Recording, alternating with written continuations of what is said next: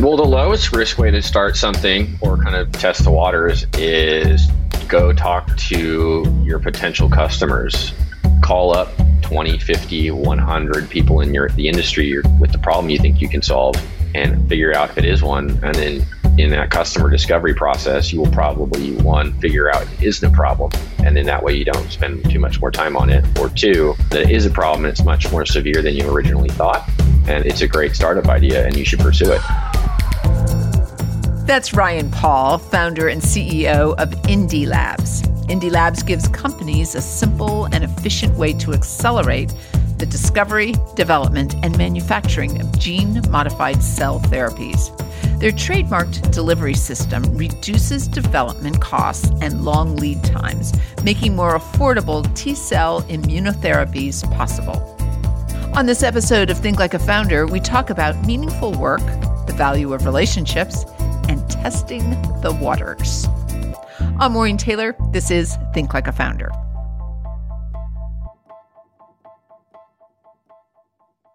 In all the interviews we've done, there are some people that it was kind of a windy road to realize that they didn't want to work for somebody else or that they loved the freedom. And it sounded like this is something that you realized when you were a kid.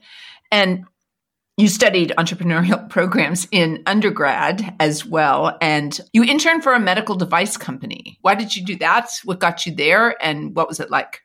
I think it's just personality type. I always kind of liked working for myself. I took a couple classes. It was called the Technology Management Program, and it's just kind of being formed when I was at UC Santa Barbara. And then through that, there was a spin out medical device company called Inogen. And then it was time to try and get some practical experience. So I applied for an internship there, and they accepted me. And then was supposed to be like a three month internship, and it ended up being about 18 months.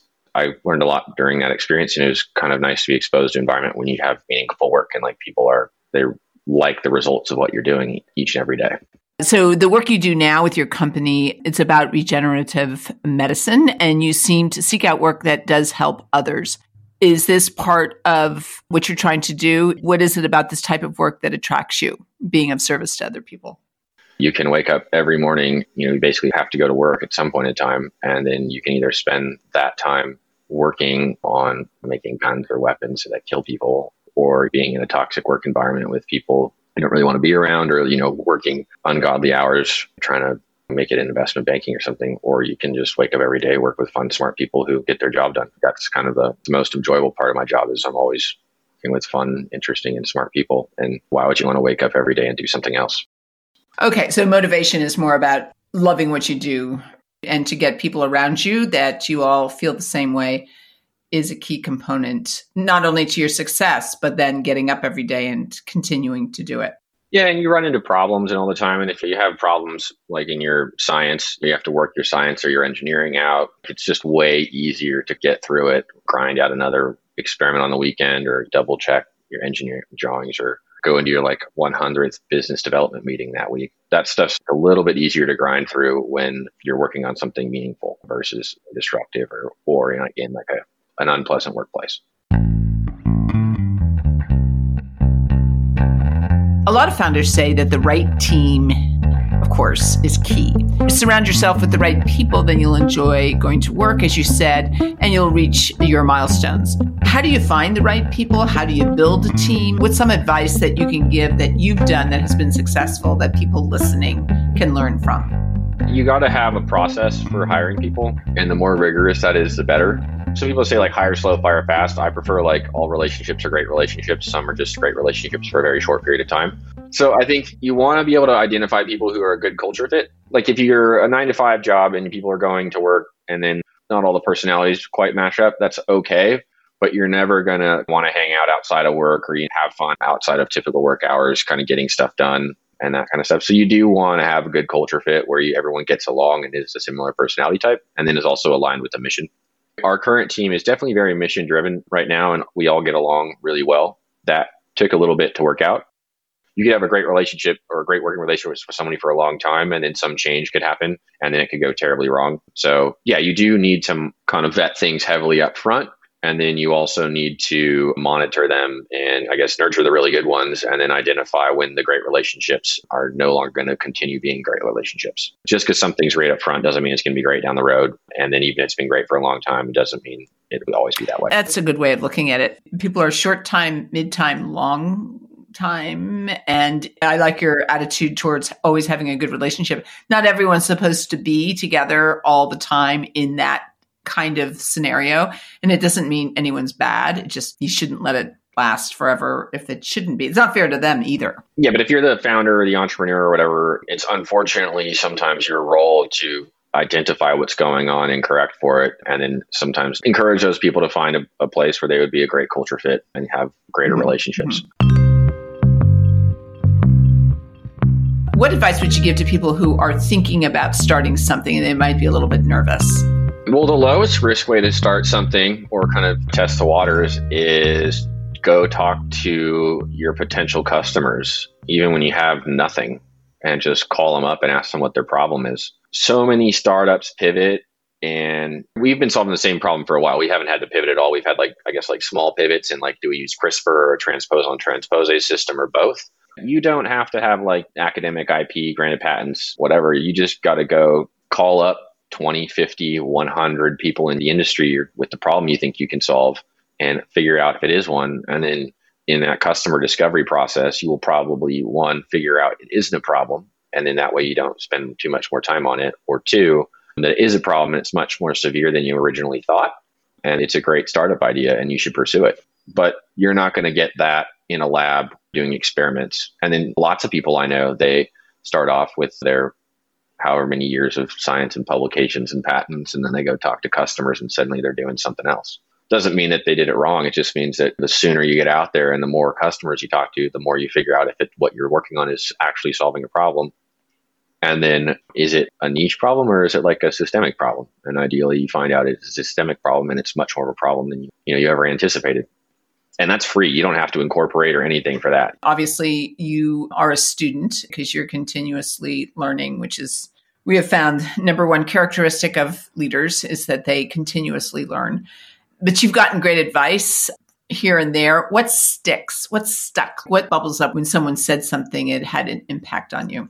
I think we had one advisor who's actually been a mentor for like over a decade now, who's been great. I probably bothered them a little bit too much early on, and then we ended up becoming friends and stuff. But he just expressed it like you always want the other person to think, not to think, but to actually be being a good deal. So if you're doing business with someone, we had an example recently where someone like took a really long time to make a decision, over negotiating and saying negative comments about our efforts to us was a good way to get a good deal for them. But we ended up just passing. You always want to work with someone and you want to like support them, right? And if it's too early, like help them get to where they need to go. Or if it, you are doing a business relationship, you want there to be good margins for them because then they'll focus on your project. That could be financial in terms of like you're a big customer that's really low maintenance and just gives them lots of money for stuff that they're good at doing. Or, you know, it could be like earlier on in the transaction where we've had some people who I started talking to years ago that are now our customers and honestly, like if I looked at like the data we were showing them and the way we were doing our science back then, it was a, it was a good stepping stone to where we are now. But those people were actually really supportive of our efforts and just nice and helpful and provided like free guidance and advice and letters of support for like our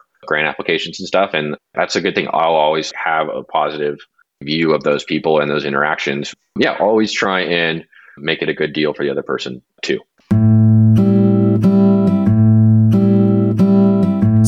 About being a leader, what was the biggest learning curve you went through? Finding smart, enjoyable people to work with with a similar personality or culture fit that can operate autonomously and kind of upskill as they go, be it on the science, on the interpersonal skills, on the business development skills, on the leadership skills. Like that is not a easy to find skill set. And then figuring out when to make changes better to make them sooner rather than later. It's always more painful later for everybody. I think that's been my hardest thing. And you never want to tell someone they'd be a great fit somewhere else. Like that's just one of the most awful things you'll ever have to do. But the sooner you do it the better. And then everyone's always happier afterwards on both sides of the table even if it was a little bit unpleasant at first. And it's how you do it too makes a huge difference I think the most important part is to identify when things aren't going well and then to move quickly and professionally. That's, I guess, the hardest thing I've ever had to learn. And is there anything aside from what you're doing that you want to be when you grow up? Things are really fun and enjoyable now, but I do like working with pre seed, seed stage founders who have gotten far along enough to raise some money, generate some revenue or something. So it's not kind of like your founders in the earliest stages, but they're a little bit further along. I like working with those people, and I've made I think four angel investments now, and then I work with two venture funds as a venture strategic partner, and I kind of help support their investments. So there's so many similar experiences, even in all the different industries when it comes to entrepreneurship. How do you get your first customer? How do you grow your business from there? That it's all really similar. So like I've done some work with people in like AI, knowledge aggregation, drug delivery, and then aerospace and drug discovery. And there's all like a lot of similarities. Do I use open source software or do I go with the expensive licensing stuff, out licensing things from a university or you know, negotiating licensing deals, early access business model? When should I talk to customers? Now. And if you haven't done it, you should have done it already. Yeah, it's all pretty much the same. So working with people who have found a little bit of traction, that's been really fun for me. So that's something I'd like to continue doing from time to time when I can.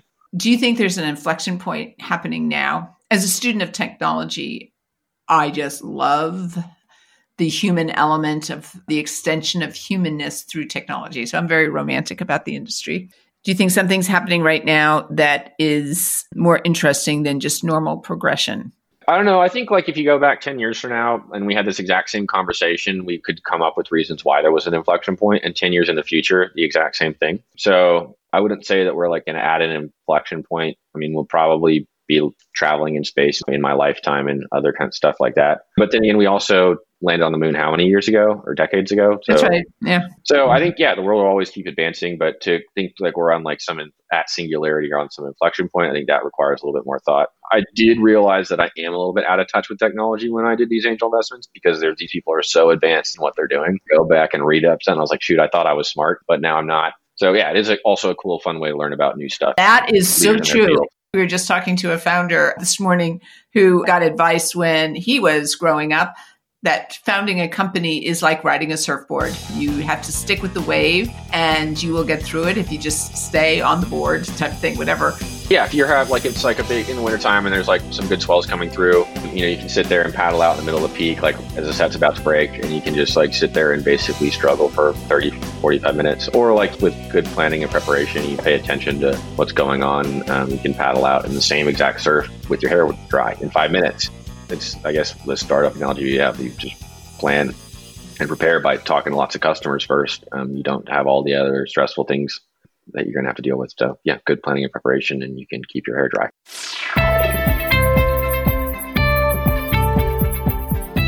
That was Ryan Pawell, founder and CEO of Indee Labs. Indee Labs gives companies a platform to develop affordable T cell immunotherapies for patients in a simple, scalable, and efficient way. Join us next time on Think Like a Founder when I talk to Robert Brunner, founder of Ammunition Group. We talk about the impact design has on our everyday experiences, creating a team focused culture, and how starting a business is a process not an event. I'm Maureen Taylor. Thanks for listening.